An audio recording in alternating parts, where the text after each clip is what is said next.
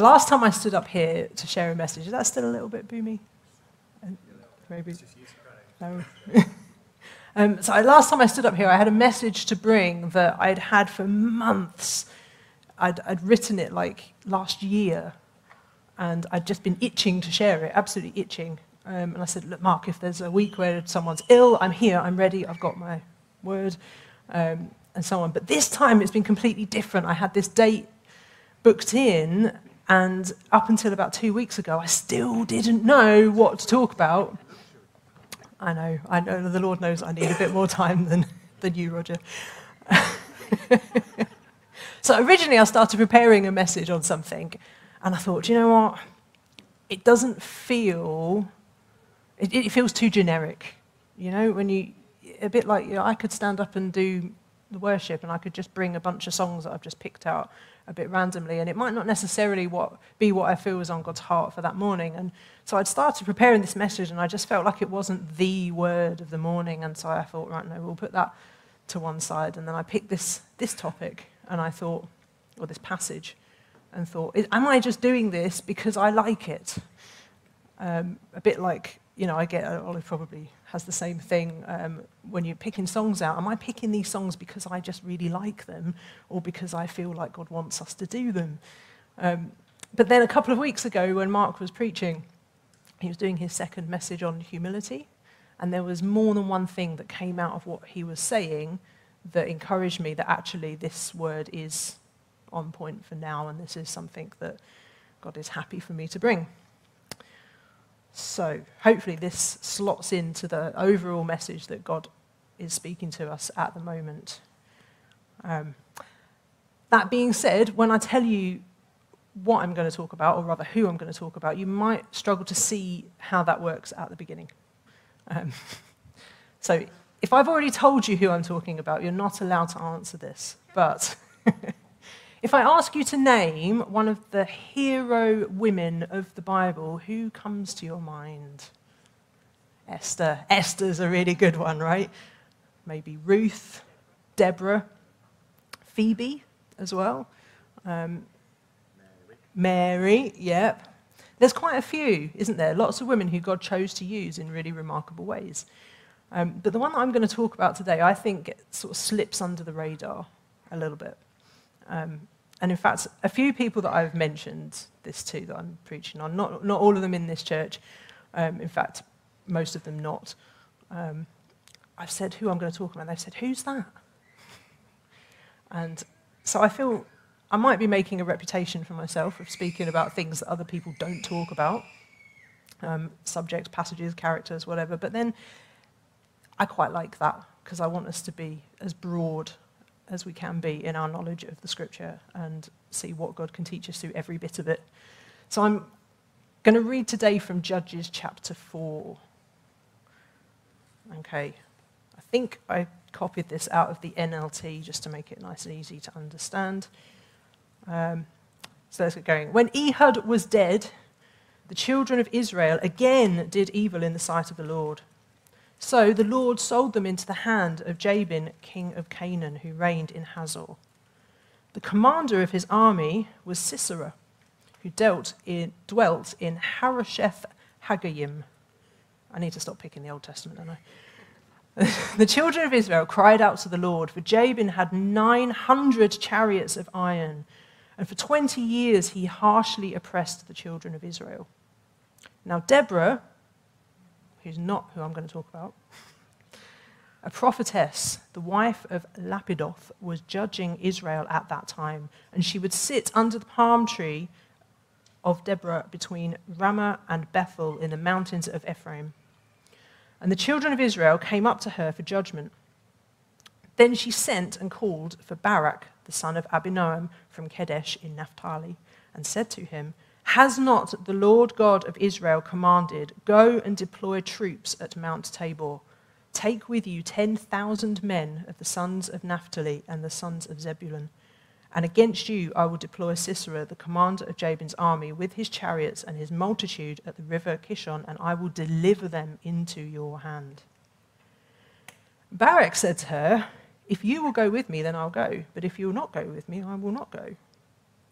So she said, I will surely go with you. Nevertheless, there will be no glory for you in the journey you're taking, for the Lord will tell, sell Sisera into the hands of a woman. Then Deborah arose and went with Barak to Kedesh. Barak called Zebulun and Naphtali to Kedesh. He went up with 10,000 men under his command, and Deborah went with him.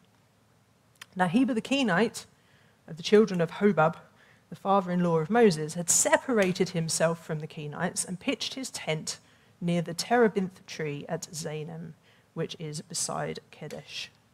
And they reported to Sisera that Barak, the son of Abinoam, had gone up to Mount Tabor. So Sisera gathered together all of his chariots, 900 chariots of iron, and all the people who were with him, from Harosheth Hagoyim to the river Kishon. And Deborah said to Barak, Up, this is the day in which the Lord has delivered Sisera into your hand. Has not the Lord gone out before you? So Barak went down from Mount Tabor with 10,000 men following him. And the Lord routed Sisera and all his chariots and his army with the edge of the sword before Barak. And Sisera alighted from his chariot and fled away on foot. But Barak pursued the chariots and the army as far as Harosheth Hagoyim, and all the army of Sisera fell by the edge of the sword, not a man was left. However, Sisera had fled away on foot to the tent of Jael, the wife of Heber the Kenite, for there was peace between Jabin, king of Hazor, and the house of Heber the Kenite.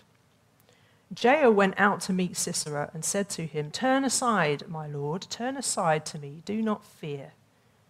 And when he had turned aside with her into the tent, she covered him with a blanket. Then he said to her, Please give me a little water to drink, for I am thirsty. So she opened a jug of milk, gave him a drink, and covered him. And he said to her, Stand at the door of the tent, and if any man comes and inquires of you and says, Is there any man in here? you shall say, No. Then Jael, Heber's wife, took a tent peg and took a hammer in her hand and went softly to him and drove the peg into his temple, and it went down into the ground, for he was fast asleep and weary. So he died, oddly enough. And then, as Barak pursued Sisera, Jael came out to meet him and said to him, Come, I will show you the man whom you seek. And when he went into her tent, there lay Sisera dead with the peg in his temple. So on that day, God subdued Jabin, king of Canaan, in the presence of the children of Israel. And the hand of the children of Israel grew stronger and stronger against Jabin, king of Canaan, until they had destroyed Jabin, king of Canaan. So there we go. It's a great chapter. Jael, one of the more unlikely heroes of the Bible.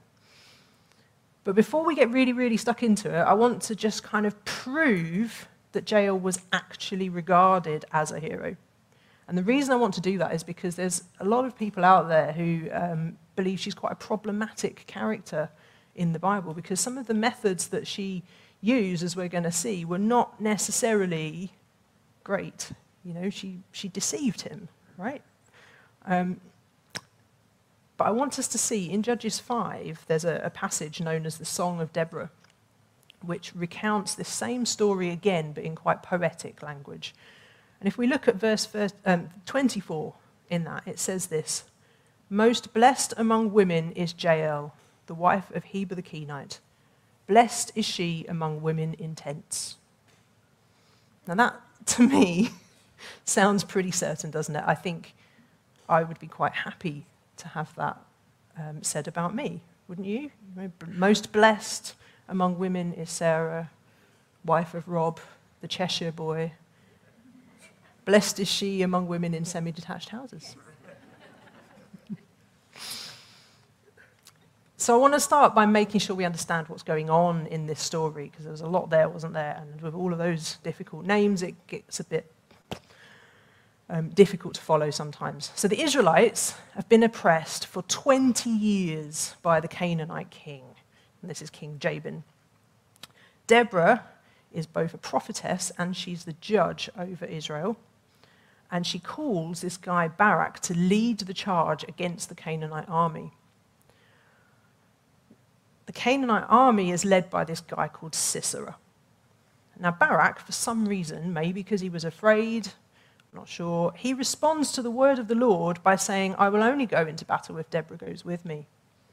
Now, women didn't go into battle in those days. It was a very odd thing for him to ask. Arguably, it was a wrong thing to ask. And whereas Barak had been originally God's first choice to deliver the Israelites, his reluctance to follow God's word meant that actually God used somebody else. Okay, this is a, an, another example, like Mark's actually mentioned recently, where he's happy to use a second choice person to bring about his plans.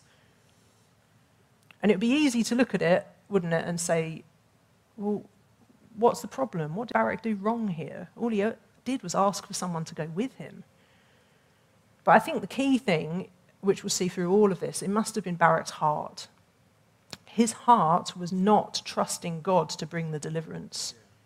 He didn't have this fear of God that says, I've got to do as he's commanded.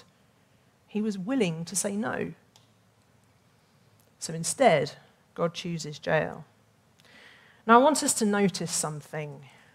When Barak and Deborah gather their army together, it says they went to a place called Kedesh. Okay? And then in verse 11, we read this.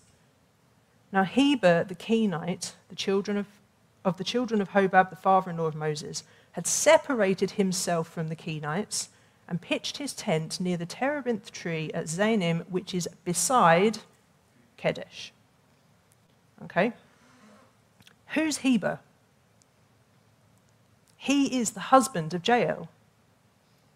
For some reason, he's taken himself away from his tribe, where they're camped, and he's put himself in the perfect spot to be Sisera's lookout and to warn him that the Israelite army are coming.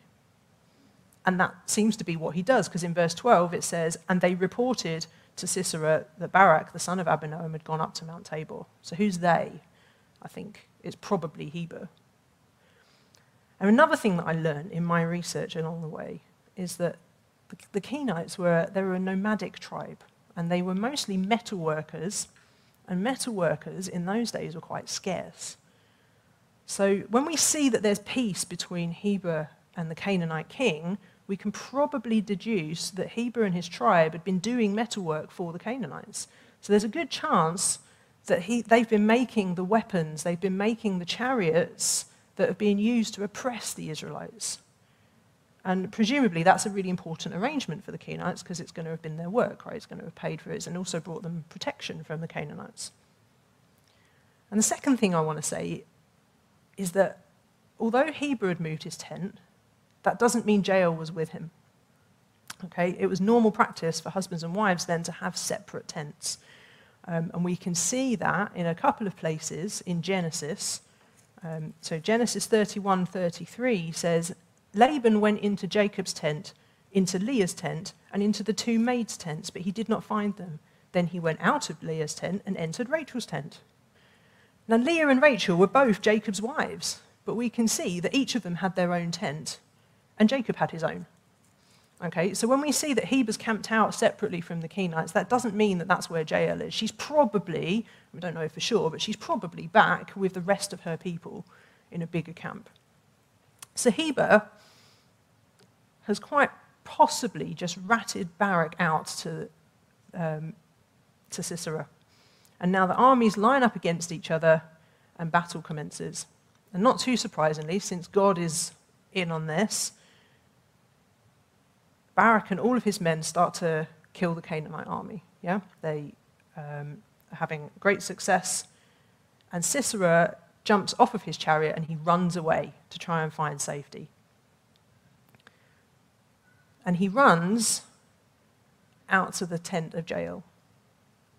He's every right to think that he would be safe there, doesn't he? Because the tribe have been working with him probably for some time now as the leader of the army if these are his metal workers, they've been working quite closely. He's every right to think that he's going to be safe there. There's peace between them and the king. And it's actually not a bad idea of Sisera's to flee there. And this is where Jael steps forward. As we want to go on, I want to try and pay attention to the way that she accomplishes this defeat. Um, so people find her problematic because she broke a lot of rules. People don't like holding her up as a hero because she used deception and things like that. Um, and the first thing that she did is she came out to meet him and encourage him into her tent.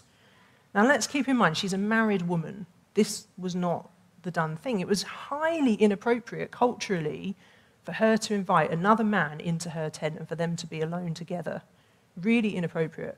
Um, and there's some people, I tried to look into this, and opinion is extremely divided as to whether she used her femininity to try and entice him and whether they actually had relations. But we don't have concrete evidence of that. There's, I even looked into the, what the Jewish scholars say, and they're really, really divided. Some say that she, they did, and some say they, that they didn't. And all I can go on is in the text, it doesn't say for sure. So we're going to have to give her the benefit of the doubt, I think. Um, what we do know is that she had to repeatedly cover him up with a blanket. I'm not sure what we can deduce from that, but if he's come from battle, he's going to have been in armour, probably, and he's probably going to have taken all of that off when he's got into her tent. But we'll give her the benefit of the doubt. Either way round, though, she shouldn't really have been alone with him in her tent. So let's look at what happens next. She makes him comfortable. He asks for water, and she gives him milk to drink. She looks after him, and she makes him feel safe. Now, the, the cultural rules of hospitality then, they extended beyond what we're used to, um, particularly among the nomadic tribes, um, such as the Kenites, because they understood that traveling was difficult um, and it was dangerous. So if someone came to you for hospitality, not only was it normal for you to offer them food, to offer them drink, but you would give them somewhere to stay and you would offer them protection as part of what you were giving them in your hospitality. So for her to start out looking like she was looking after him, she was essentially saying to him, I'll look after you, I'll protect you. And then she completely betrays him by assassinating him. So she broke all of these cultural rules and these norms that her tribe lived by. It was a really massive deception and betrayal. And now think about it from her husband's point of view.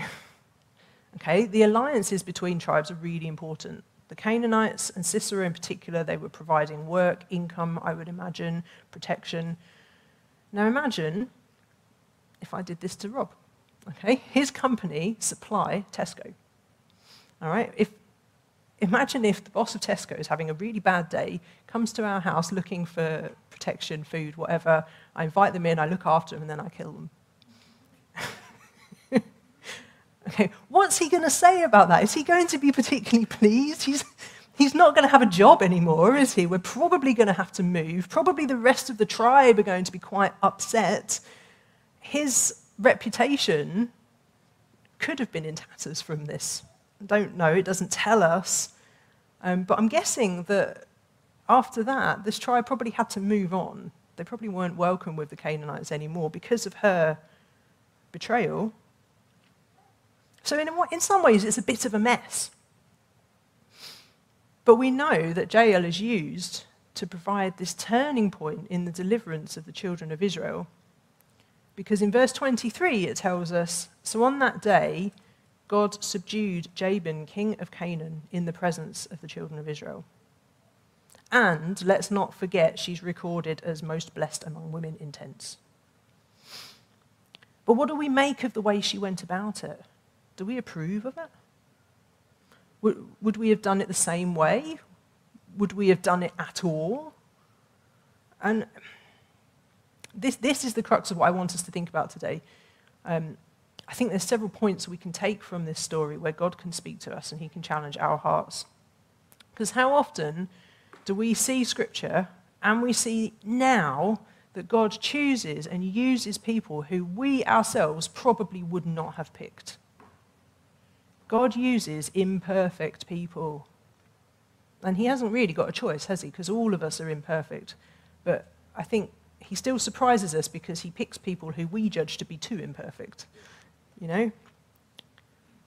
So, this is the first challenge I want to bring this morning. Do we judge others because they execute things in a way that we consider to be flawed? How is it that Barak fails to find favor with God just for asking Deborah to go with him, And yet, Jael is regarded as a hero when she's lured a man into her tent to be alone with her, deceived him into feeling safe, and then killed him. How does that work? And I think, like I said earlier, and what Mark's been talking about, I think it comes back to our heart. I think so many things always come back to our heart. Her heart was yielded before God's. Barak's was not. Like with Saul and David. Jael was willing to carry out his will, even if her methods might not be perfect, and even if, um, you know, she was a Gentile, but she chose to honor him. She feared God more than she feared man. So, what, what about us? Are we asking God to help us see past people's actions, good or bad, to their heart?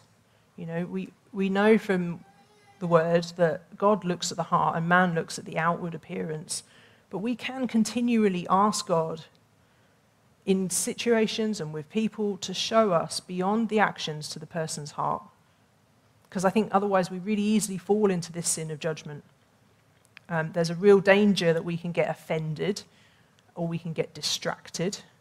Um, and we can miss the message or we can miss the blessings that actually God has for us. I like to try and think about myself with these things and see if I can offer up some examples. And a really silly one came to mind. Um, it means I have to share something about myself, though, make myself a bit vulnerable. Nicola will confirm that this is true. And sometimes, quite often, in fact, I can be a bit of a grammar Nazi. A grammar Nazi.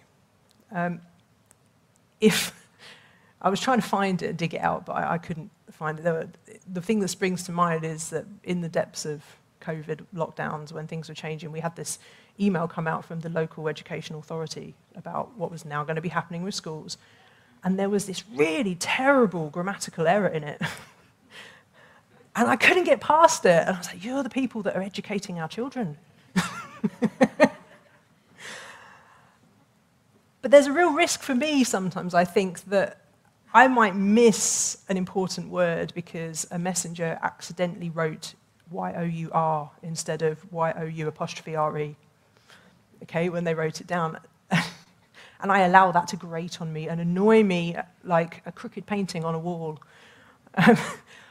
but these imperfections that people have and the way that they're bringing something about, we can get so hung up on those that we miss the heart of what's really going on.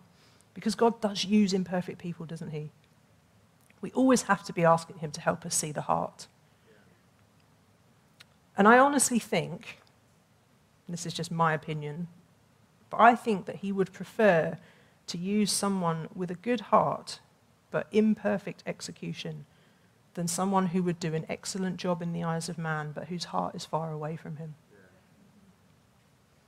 That's why we can have someone like Jael who's held up as blessed and yet, Jesus tells us that at the judgment, there'll be people who perform these really impressive acts and miracles, even supposedly in his name, but he'll tell them, Depart, I never knew you. So we need to watch how we view others. But the flip side of this should be really encouraging to us as well. Because if God is in the business of using imperfect people, then your imperfections do not disqualify you from doing something great for God. I'll say it again. Your imperfections do not disqualify you from doing something great for God. It's great, isn't it? But then, how often do we allow the fear of getting things not quite right stop us from even starting? Do we make excuses? Look at Moses. What did he say to God when God wanted him to do something great for him? In Exodus 4:10 it says, Moses said to the Lord, "Oh my God, I am not eloquent. Neither before nor since you've spoken to your servant, but I am slow of speech and slow of tongue." What's Moses worried about? He's worried about his own imperfections. God gives him encouragement that it's he who's made the mouth of man. It's he who will be with him, teach him what to say. But Moses still ask God to send someone else instead. Can we relate to that? I can. And then it's rather sobering what happens next because it says the anger of the Lord was kindled against Moses. That, that's not a position I'd want to be in, having God angry with me. Even then, though, God sends Aaron with Moses to speak for him. But Aaron wasn't God's first choice, was he? Moses was. Just like Barak was his first choice, and instead he chose to use Jael. And when I turn that on myself and think about how it applies to me, I can think of a couple of examples to share. One where I've really struggled um, with letting my imperfections get in the way of me using something, and another where I feel like I've learned to do something despite my own shortcomings. Um, now, it's a bit of a, particularly personal one for me to say this this morning, but some of you might know I speak a little bit of Spanish. Okay, I started learning it in year eight at school. Um, funnily enough, we were given French in year seven, and then they added Spanish in in year eight, and I was so bad at French that they put me in the bottom set for Spanish. And I didn't even realize there were sets until they pulled me aside and said, We need to move you up. Because um, actually, for some reason, I found it much easier. And I kept going with it. I kept going. I did my A level, mostly because, well, I enjoyed it, but because I found it easy, it was a really good, easy route to getting a good grade, yeah. um, and then when I got to university, there were some maths modules I really didn't want to do. So I did some Spanish modules to kind of help get me the credits that I needed. And I found that over and over again, God would strategically place either people or opportunities in my path so that I didn't get too rusty with it. And actually, that's happened again. We've got some visitors with us this week who, um, some of you remember Becky, um, has put me in touch with. And um, I've been able to communicate and help them with coming to Cambridge. Um, but I did have this big problem for a really long time, for years, and I do mean years. Um, I was too afraid to use what I knew in the real world. I was so hyper aware that I could make a mistake and look silly. Um, it comes back to this grammar thing again, right, doesn't it? I could mispronounce something. I could use the wrong word. I could get my verbs in the wrong tense very easily. And it meant that over and over again, I found myself in situations where I knew exactly what to say, but I could not get it out of my mouth.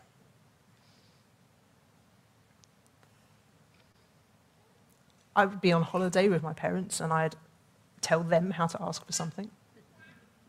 I once sent my sister into a shop telling her how to ask for stamps, and she came running out. They just replied to me all in Spanish, and I didn't understand. and then there was one trip that I had where I felt like so much of a mute, unable to force myself to say the sentence that had come into my head that I just ran off and cried. And I was so cross with myself. But thankfully, the grace of God means that actually He hasn't, he hasn't let that go. He keeps putting me in situations that make me uncomfortable. He, he's made it so that I would end up in a situation where I was with people whose English was much worse than my Spanish, and it was just rude. It was plain rude for me to keep speaking to them in English. And it, slowly, he helped break down those barriers. But I really know what it feels like to allow fear, the fear of man, to just completely shut up what God might want me to be using. So don't, don't despair if that's if you can relate to that, because actually it is still your heart that God is after. And if you keep your heart inclined to Him, then He does help us overcome our weaknesses. He has helped me with this. Um, I still find it terrifying at times, but He has helped me. And again, the word is full of people for whom He did just that, because it is the part He's looking at. But what does it look like when we step out to do something despite our, inf- our imperfections? Now, for me, that's every time I lead worship. Believe it or not, there was a time where I refused to sing in front of anybody. When I was a child, I did a duet at church with a friend. I was quite small. And afterwards, I overheard someone say that one of the people was out of tune. And I assumed it was me, and I never sung again for years. Um, I'm really aware that my singing voice is lower than the average woman. So I'm very sort of insecure about that at times. I've been in choirs where when the choir director shouted, Men, that was my cue to sing. That's quite hard on your sense of identity.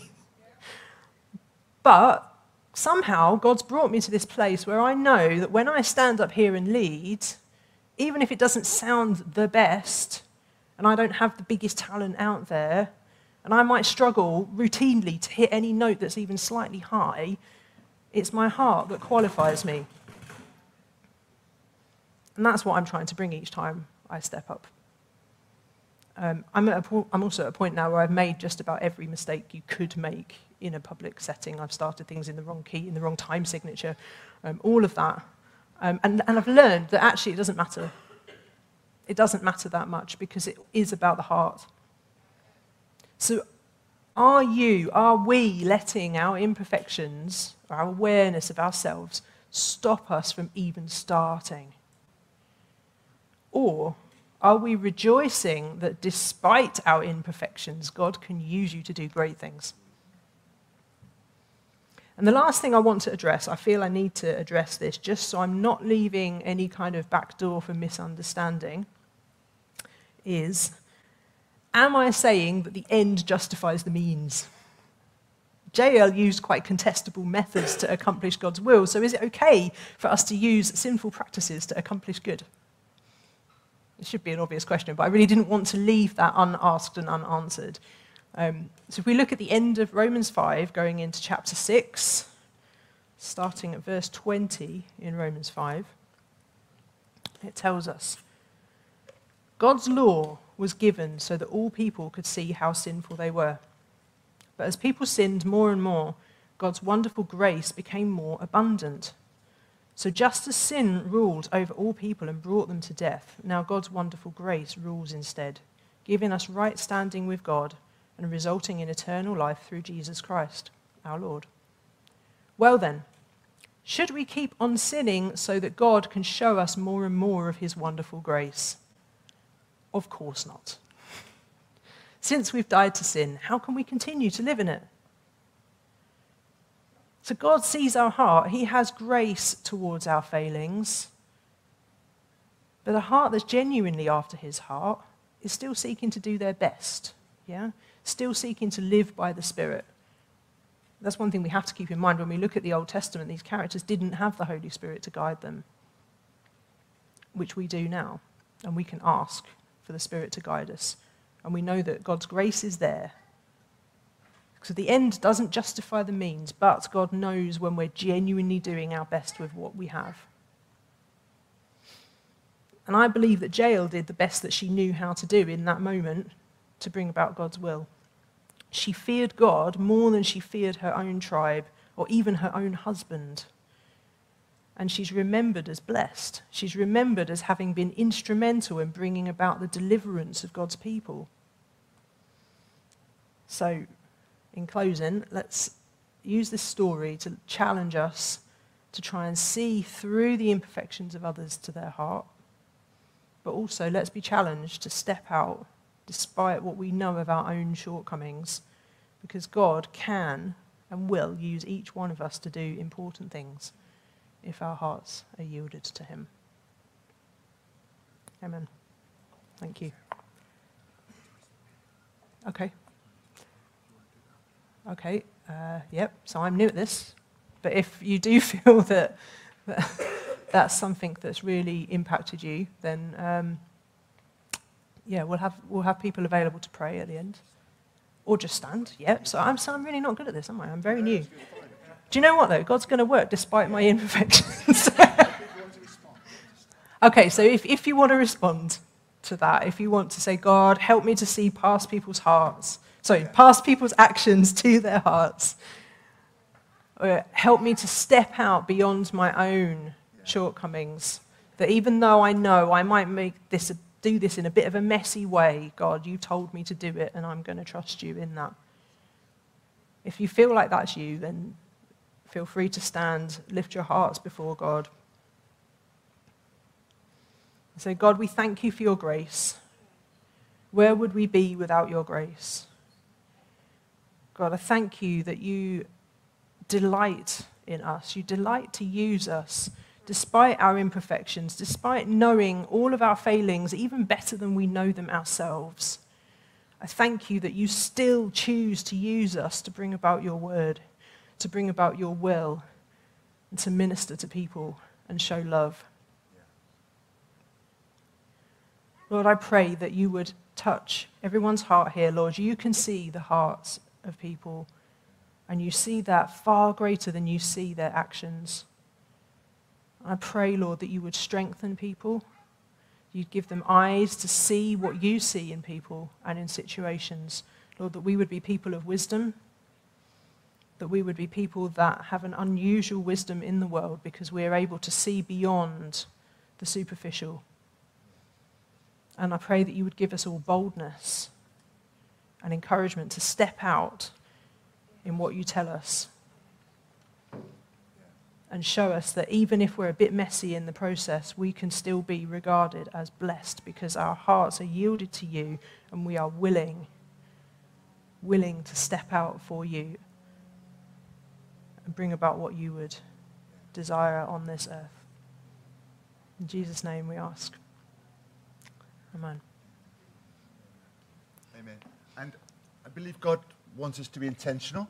We need to be intentional about, about things. Faith doesn't just happen. And, and Paul brought that word this morning about when we were singing Spirit Break Out. And we have to take the first step. So don't just sit on your bottom and wait for it to happen, because it won't. But if you want to respond to what Sarah's been saying, which is key, key, key to our lives, that God will use us despite our imperfections. Be prepared to step out. Be prepared to take the first step. Ask Him to show you what is the step that I need to take. And it might be messy. It might be a tent peg in the temple, kind of messy. Blood all over the place, kind of messy. But God can use that mess. So, so be prepared to step out. Spirit break out we have to take the first step. We have to be intentional about moving on in our faith because it won't just happen. But as we're prepared to take that step, it will happen. And God will do amazing things through our lives and through your lives because that's what He desires. He doesn't want people to just sit on the bottoms and watch. He wants people to be involved in His purpose, in His plan. And that means that we need to one step and forward. Yeah? Mm. And it's painful, it's hard, it's difficult, but He will give you grace to do it. Yeah. Um, I just think we, you know, our butts aren't as big as they we think they are. Okay, we always think, you know, God wants us to do this, and I'd love to do that, but there's something we're not good enough. We're not, you know, we're not mature in the Word enough. We, you know, we're not faithful enough. Okay, that's just a lie, okay? Every, the, your butt is not as big as you think it is, all right? Okay? God, the Holy Spirit who dwells in you, is so much bigger than anything which is holding you back, okay? So if, that, if that's relevant to you this morning, if you think, you know, you're walking around with a big butt, okay, you're not, okay? And God doesn't see that. God sees your, your your potential, okay, and actually what He's put in you, not what you think is inside you. And often there's a big difference between those two.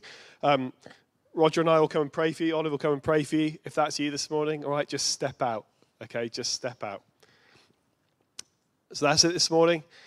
Thank you so much for coming. Thank you so much, Sarah, for that word. It was awesome. Um, Father God, um, we just thank you. We thank you that we live at this time, Lord. We thank you you've put us on this earth at this time. And thank you, Lord, that you've given each and every one of us a reason to be here. And Father, if we struggle to hear that reason sometimes, we just ask, Holy Spirit, that you would amplify that reason to us this week, Lord. That we'd leave from here knowing exactly why you've put us here and now. And that we'd leave here with a strong sense of how much you love us, of how much you're willing to give to us, empower us through your Spirit to accomplish what you've put us here on earth for, Father. So go in peace now and just enjoy how much He loves you and love Him. Thank you, Lord. Amen.